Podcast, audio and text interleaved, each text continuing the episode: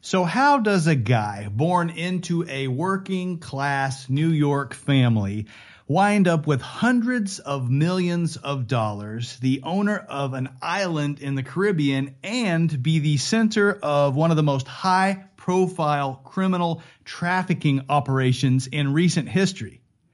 Well, you're about to find out.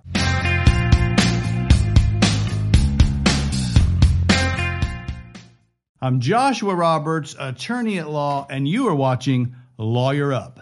In today's episode, we're going to be taking a look at the life of Jeffrey Epstein. We're going to start by looking at his business life and how he made his millions. Next, we're going to turn to his personal life, how he became a registered sex offender and one of the most hated men in all of America. We're going to talk about his relationship with Ghislaine Maxwell and the particulars of their alleged trafficking operation, including allegations of who else was involved and the locations where these occurred. We're going to talk about the criminal cases. We're going to talk about the civil cases. And then, of course, we're going to talk about the infamous last days of Jeffrey Epstein's life and look specifically at the evidence surrounding his death to help you guys decide just how his life ended.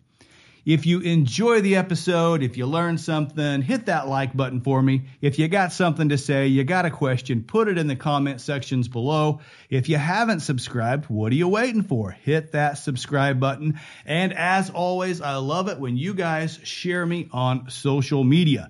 Last but not least, recall that uh, Lawyer Up is available on all major podcast formats. So, Jeffrey Edward Epstein was born in 1953 in Brooklyn, New York, to a modest working class family. He graduated high school and attended some college, but left without obtaining a degree in 1974 when he was offered a teaching job at an exclusive private high school in Manhattan called the Dalton School. It was at the Dalton School where he became acquainted with the children of Alan Greenberg and then ultimately Alan himself. Now, Mr. Greenberg was the CEO of Bear Stearns, which was a huge global investment, securities trading, and brokerage firm in New York City. And it was Greenberg who hired Epstein on as an assistant to a floor trader at Bear Stearns. And this was Epstein's first really big break because from there he advanced quickly to become a junior partner who advised some of the bank's wealthiest clients. Well, that was until 1981 when an SEC misstep got him fired. But he had already made the millionaire contacts that he would need to move into the upper financial echelon of society. From there, Epstein opened his own consulting firm dealing primarily with multi million dollar clients, a lot of defense contractors, including Saudi Arabia's Adnan Khashoggi, who was one of the billionaire arms brokers that was involved in the Iran Contra affair, if you recall very, very rich clients. In the late 80s, Epstein teamed up with Steven Hoffenberg and formed Towers Financial Corporation, which was a mostly unsuccessful investment and corporate rating vessel that imploded in the early 90s and was ultimately called one of the biggest Ponzi schemes in American history. Now, Epstein had left Towers a couple of years before its collapse, and so he was able to avoid any investor fraud charges. After Towers, Epstein became the right hand man for billionaire Leslie Wexner, who was the CEO of a little company you may have heard of called Victoria's Secret, among other companies that Les was involved in. And this was the second really big break for Epstein.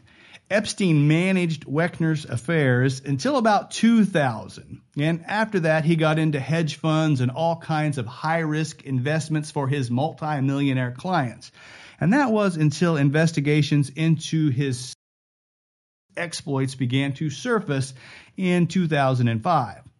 So that was the 8 to 5 for Jeffrey Epstein. But what everybody wants to know about is the 5 p.m. to 8 a.m. and what he was doing after hours, who he was doing it with, and where it occurred. because today Jeffrey Epstein is not known for his financial exploits, but instead of his participation in and the direction of of dozens of underage girls from the early 90s through the mid 2000s. So for that discussion, we have to turn to his partner in crime, Ghislaine Maxwell. So Ghislaine Maxwell is alleged to have been Epstein's sidekick through the majority of the abuse of these underage girls although she denies any wrongdoing whatsoever. Her backstory is that she grew up in an extremely wealthy family, living in a 53 room mansion in England. She was educated at Oxford and was the daughter of Robert Maxwell, who was a very rich and powerful media mogul in England in the 70s and the 80s. He also served as a member of parliament.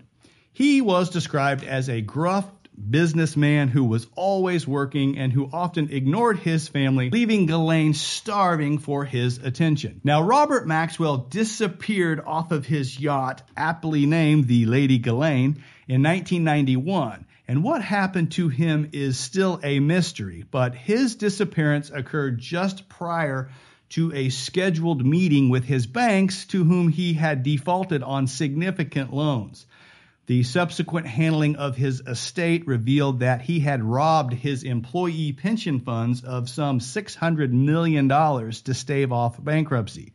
When this came to light, he was, of course, vilified in the media he was described by the English as the criminal of the century, and the Maxwell name became mud in England. So, fleeing the fallout over the family name, and with many of the family fortunes gone, Ghislaine Maxwell opted to live in New York City, where she sold real estate and began running with Jeffrey Epstein. From there, and it's not entirely clear as to the beginning and end dates of their relationship, but they did date for several years. Their first public photograph together was at Trump's Mar-a-Lago resort in 1992, and most pundits placed the end of the romantic relationship in 2003 after an Epstein interview wherein he referred to her as his best friend rather than his girlfriend. During their relationship, the two were very social. They attended parties and had celebrity acquaintances, including Prince Andrew, Bill Clinton, Donald Trump, Katie Couric, Woody Allen, Harvey Weinstein, Richard Branson, Michael Jackson, Alec Baldwin, the Kennedys, and many more. Now, Ghislaine's official job was to manage the staffing and the financial affairs of Epstein's many households. Unofficially, she is alleged to have been in charge of the recruitment of underage girls for exploitation by Epstein and his friends. It is alleged that Maxwell sought economically disadvantaged girls to offer them cushy jobs with Epstein. She would then shower them with gifts and money to entice them to continue participating in the one of the victims, Virginia Roberts Giuffre, who was originally recruited for the ring while she was working at Trump's Mar-a-Lago resort, has said that Maxwell would normalize the abuse. She described her as a mother figure to the young ladies who trusted her. She stated that Ghislaine made the abuse feel like an odd family quirk. And Giuffre has also said that not only did Maxwell coordinate the ring, but she personally participated with Epstein in using her. Maxwell was also the enforcer if a girl would complain or try to leave the ring. Maria Farmer, another outspoken victim, has said that she was threatened by Maxwell when she spoke out about trying to exit the sex ring. So those were the two leaders of the ring. Now let's talk about the locations and other individuals alleged to have participated in these activities. Starting with the locations of the abuse. Now, in regards to the locations, there were four main places. It happened other places, but there were four main locations. Number one was Epstein's 21,000 square foot Manhattan mansion, which was purchased from Les Wexner and valued at over $80 million. Number two was his Palm Beach, Florida mansion. Number three was a 7,500 acre ranch in New Mexico. And last but not least was an island called Little St. James, which is off the coast of St. Thomas in the Virgin Islands. And each of these locations were alleged to have been wired with hidden cameras. Some have actually been found by police in raids. Victim Maria Farmer testified that she personally viewed a room of video monitors of hidden surveillance cameras planted all over the Manhattan mansion. And the allegation is that they were recording illegal and drug activities of Epstein's acquaintances to be used in the future for blackmail if needed. And the place with the most alleged cameras, that was Little St. James. In regard to that island, it is a 78 acre island between St. Thomas and St. John's in the Virgin Islands. It was purchased by Epstein in 1998 for $8 million. And although Epstein called it Little St. Jeff, during his ownership, it acquired a local nickname, uh, several in fact, like the Island of Sin and Isle, due to the alleged debauchery that was taking place there. The island contained a mansion, guest cottages, staff housing, and a weird blue striped box like building with a golden dome that was supposed to be some sort of an entertainment venue. The island maintained a staff of 70, and it was the location of many of the crimes that have been alleged by Epstein accusers. Alleged visitors to the island include Les Wexner, Victoria's Secret models, and Prince Andrew. Bill Clinton was rumored to be a frequent visitor between 2002 and 2005, although he denies ever visiting the island. And to bolster his position, Clinton relies on the fact that Secret Service records and Epstein's flight logs show no such trip for him to the island. But that's contrary to what Virginia Roberts Giuffre has testified to that she personally saw Bill Clinton on the island in 2002. Epstein traveled primarily to the island by his own private jet, a Boeing 727, which was nicknamed by locals as the Lolita Express because of its frequent arrival to the island with underage girls on board. The name comes from a 1955 novel wherein the protagonist his 12 year old stepdaughter, who he had nicknamed Lolita. The book was made into a movie in 1962 and again in 1997, if you are interested. Now, Epstein's 727 didn't just fly to Little St. James, it flew all over the world, and flight records reflect names such as Donald Trump, Kevin Spacey, Chris Tucker, and Bill Clinton as passengers to over a dozen international locations in 2002 and 2003. In regard to Bill Clinton, records indicate that he flew frequently on Epstein's private jet, and Epstein had visited Clinton in the White House on at least four different occasions. Now, in regard to Donald Trump, Epstein and Trump socialized together in the 90s and the mid 2000s as they both had residences in New York City and in Palm Beach but they got crossways in a bidding war over the purchase of a mansion in Palm Springs in 2004 and reportedly never spoke again.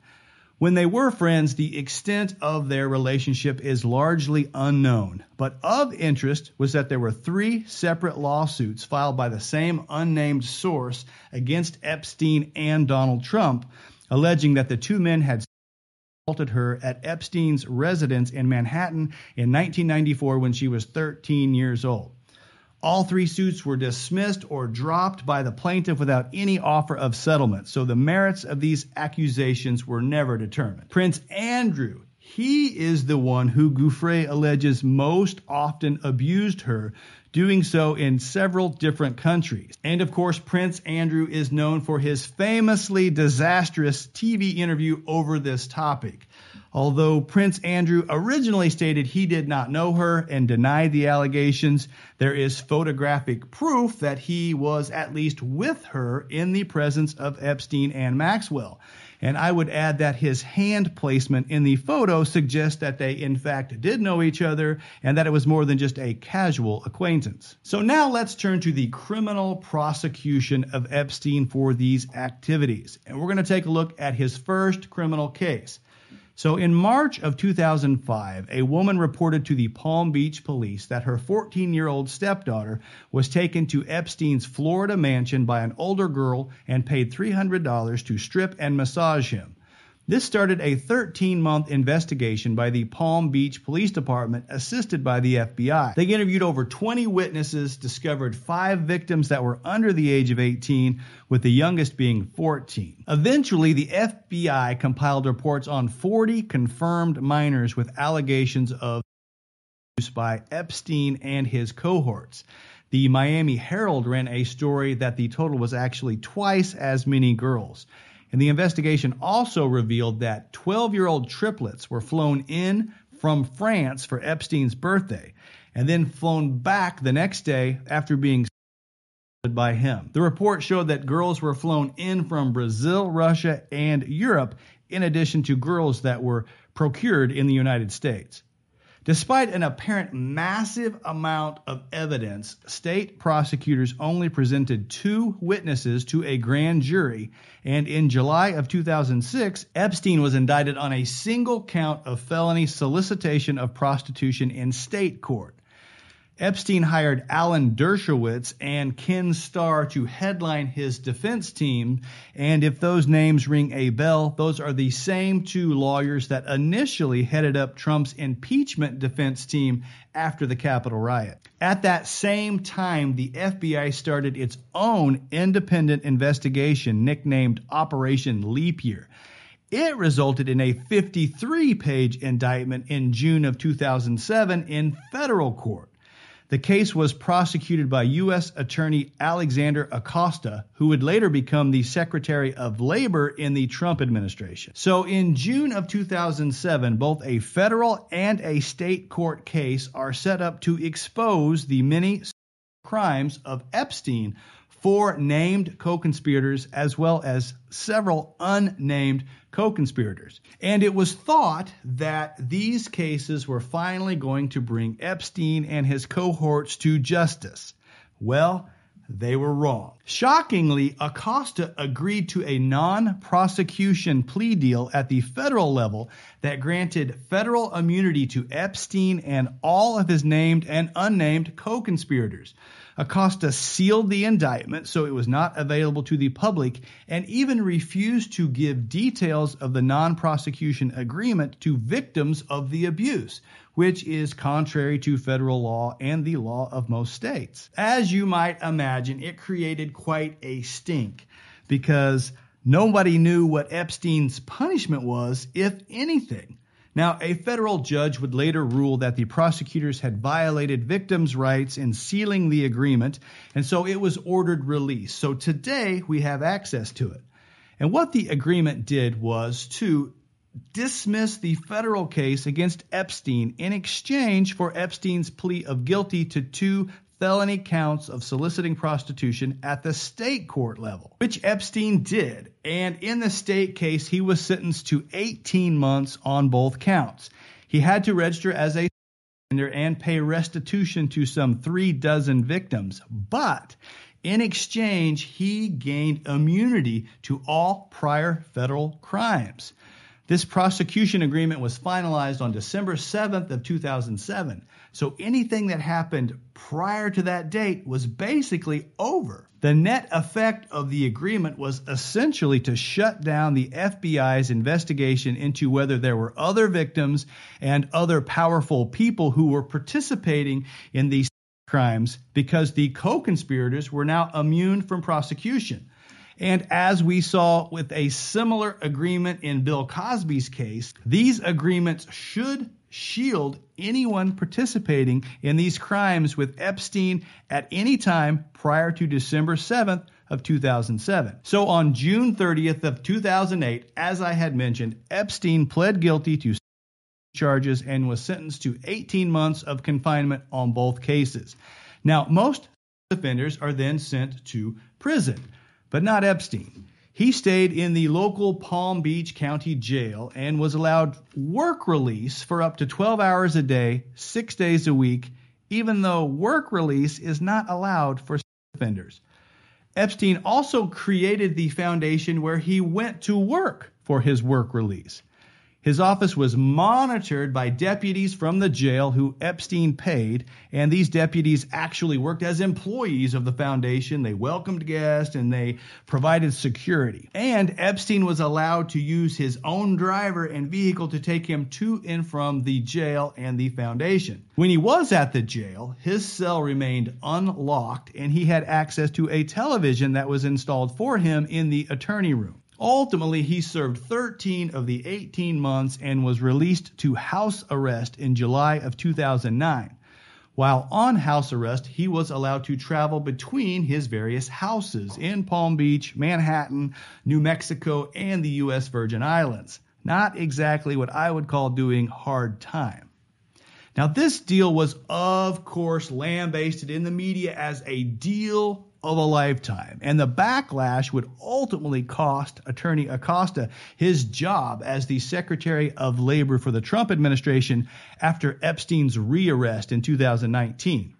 But facing steep criticism, Attorney Acosta later said that he had been instructed by his supervisors to offer a sweetheart deal in the case because Epstein had agreed to testify against several defendants who were indicted in a federal case in New York City involving the subprime mortgage lending debacle of 2007 and 8, which in turn caused a global financial crisis and required the massive government bailout. So, at some level, the United States Department of Justice had determined that Epstein's cooperation in the New York case was more important than his prosecution in the Florida case. As for Ghislaine Maxwell, well, she officially ended her public association with Epstein in 2008 after he pled guilty and went to jail.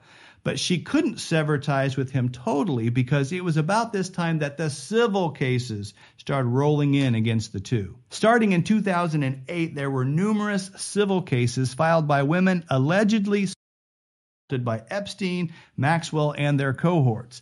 Many of them were underage and it was repeatedly alleged in the petitions that Epstein led a use ring that recruited, abused, and lent underage girls to prominent politicians, business executives, and foreign leaders.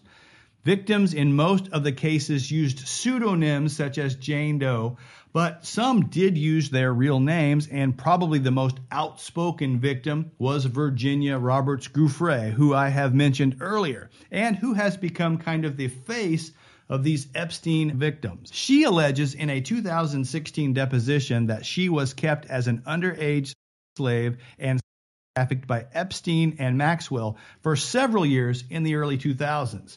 She has stated that she was forced to provide erotic massages and have sex with Britain's Prince Andrew, former New Mexico Governor Bill Richardson, former Senator George Mitchell, and attorney Alan Dershowitz, among others. Note that each of these accused parties have denied these allegations, and there were counter lawsuits filed against Giuffre by Epstein, Maxwell, and Dershowitz for defamation. Interestingly, in August of 2019, 2,000 pages of documents in Giuffre's case against Epstein and Maxwell were ordered released to the public. This was the disclosure that had lots of people associated with Epstein really, really nervous because what in the heck would be in there? Names, dates, places, victims. I mean, who knew? And some believe this is the disclosure that ultimately got Epstein killed, if you buy into that line of reasoning. Now, Epstein's little black book was already public, and that was a list of names and addresses, phone numbers, and emails of acquaintances that he had. And that was made public in 2012 after his housekeeper, Alfredo Rodriguez, was arrested by the FBI for trying to sell it for $50,000. And a second little black book has now just come out but they are basically just contact lists. It's almost 2,000 names, but there aren't any particulars as to the nature of the relationship between the person listed and Epstein. So you can't just assume wrongdoing just because he had somebody listed in his contact list. And at the end of the day, the Giuffre documents did not contain a smoking gun either. They contain depositions and affidavits from lawsuits filed by Giuffre against Epstein and Maxwell in 2015, including Giuffre's 2016 deposition that we talked about earlier. There were also hundreds of pages of flight logs from Epstein's private jet, some of which that had been made public prior. These logs reflected passengers on the jet over the years to include Bill Gates, Bill Clinton, Donald Trump, Alan Dershowitz, the president of Colombia, and Naomi Campbell, just to name a few. To date, over 25 civil cases have been filed, some of which are still pending, none of which have ever gone all the way through trial, but all of which have either been settled or dismissed by the plaintiffs. Over half of those cases were filed after Epstein's death against his estate, including even the United States Virgin Islands, who filed suit against the estate in January of 2020, alleging that Epstein ran a ring for over two decades involving children as young as 11. But let's head back over to the criminal side of things and talk about Epstein's second criminal case. On July 8th of 2019, Jeffrey Epstein was arrested by the FBI on trafficking charges for the second time. It was alleged that he was involved in trafficking between 2002 and 2005 involving underage girls as young as 14. It was alleged that he worked with others to facilitate an operation by contacting and recruiting victims and scheduling encounters in New York, Florida, and New Mexico. So, in investigating the second case, the FBI served a search warrant on Epstein's Manhattan townhouse and discovered thousands of nude or partially nude photos of women, some of which were underage. And there was a safe in the home which contained several computer disks with more nudes. It had $70,000 in cash, 48 diamonds, and a fraudulent passport from Australia. Once in custody, Epstein was denied bond with the court, stating that he posed a danger to the public and was a flight risk. He was jailed at the Metropolitan Correctional Center in New York City. And this facility is somewhat popular for previously holding other high profile inmates such as John Gotti, Paul Manafort, and El Chapo. Epstein's defense maintained that his non prosecution agreement from the first case protected him from crimes that predated the agreement. So anything before 2007, which would include this second round of charges. The government alleged that that was another state uh, that issued the immunity. That was Florida. And that it didn't apply to New York, even though they were both United States attorneys' offices. Interesting arguments on both sides, but the court never got to fully flesh out those issues because of what happened while Epstein was in custody. First, Epstein had been in custody for about two weeks when on July 23rd he was found injured and semi-unconscious in his cell at 1:30 a.m. He had marks around his neck that were suspected to be either from a attempt or an assault, but believed he was attacked by his cellmate. And his cellmate was former New York police officer Nicholas Tartaglione, who was being held on charges of four murders. He denied assaulting Epstein. Regardless of the truth, the corrections staff deemed it a suicide attempt and placed Epstein on watch in the psych unit. But this only lasted for six days, after which time he was placed on a step down watch in a special housing unit where he was, number one, required to have a cellmate at all times, and number two, have guards check on him every 30 minutes. And each tier of this special housing unit has eight cells. And Epstein's cell was number 220. It was only about 15 feet away up a set of stairs from the guard station with a locked gate between them, and there was no other way in or out of this particular housing unit. Now, on August 9th of 2019, less than three weeks after the initial assault incident, at 7:49 p.m., prison video from the guard supervision area shows Officer Tova Noel escorting Epstein towards his cell. And that was the last that anyone other than the cellmates on that unit would ever hear from Epstein because he was found dead in his cell the next morning at 6:30 a.m. And upon discovery of Epstein, instead of treating the area like a crime scene and photographing his body as they were supposed to, his body was moved and taken to the hospital by emergency responders. So no photos exist of the position of his body inside his cell. But that's just one of the many irregularities surrounding Epstein's death. The Department of Justice and the FBI conducted an investigation into the death, and what they discovered was very interesting. And remember, in this unit, Epstein was required to have a cellmate and to be checked on by the guards every 30 minutes.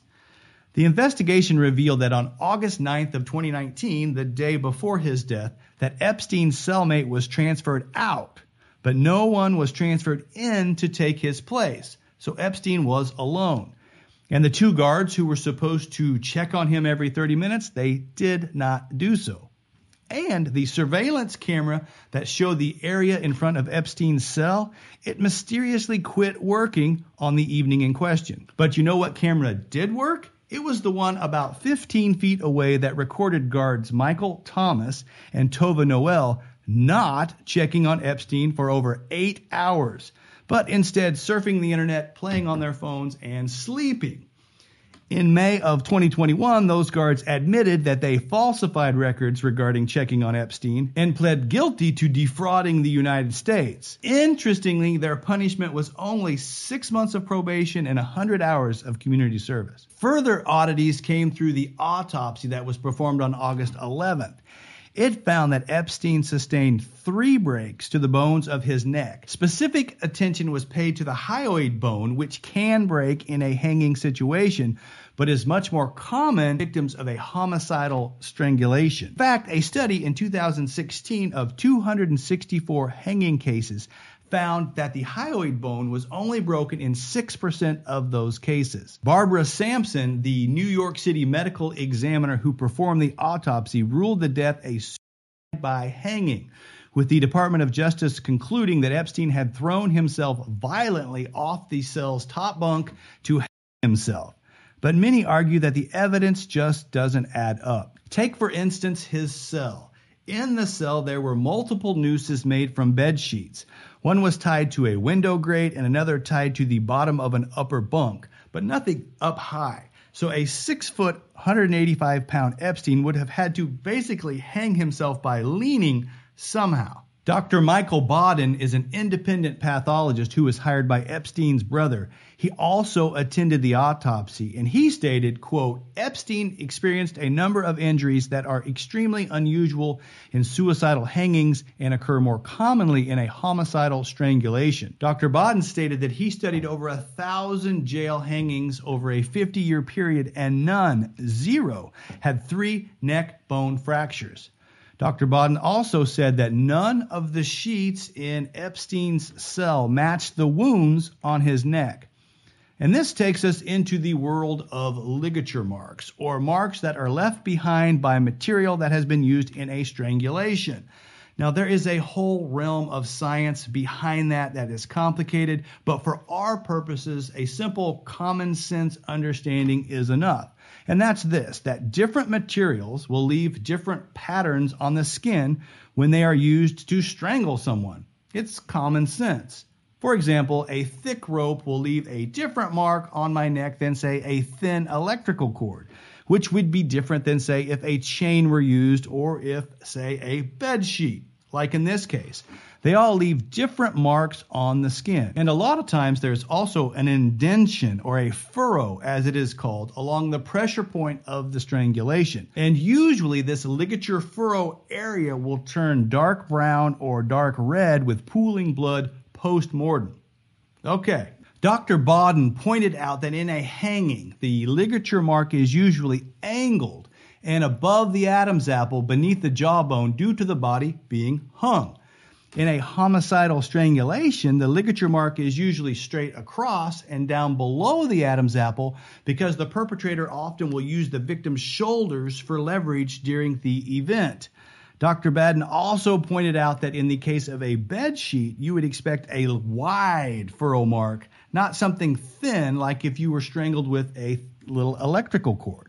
Dr. Baden reported that Epstein's ligature mark was narrow, not wide like you would expect with a bedsheet, and straight across his neck at his Adam's apple, not angled or up near his jawline like you would expect in a Further, Dr. Baden stated that Epstein's furrow mark was red with blood on the surface, but there was no blood on any bedsheet recovered from the scene. Also interesting is that Epstein updated his last will and testament only two days before his death. But his lawyer said he was upbeat and looking forward to an appeal of his bond hearing. And there was a handwritten note left in Epstein's cell that recorded several things. The note stated that a guard had kept him locked in a shower stall for over an hour, that a guard gave him burnt food, that he had giant bugs crawling over his hands, and at the bottom of the note he had two words written no fun. Ultimately, United States Attorney General William Barr said he personally reviewed the video of the guard station from the night in question and that no one entered or exited the unit that evening.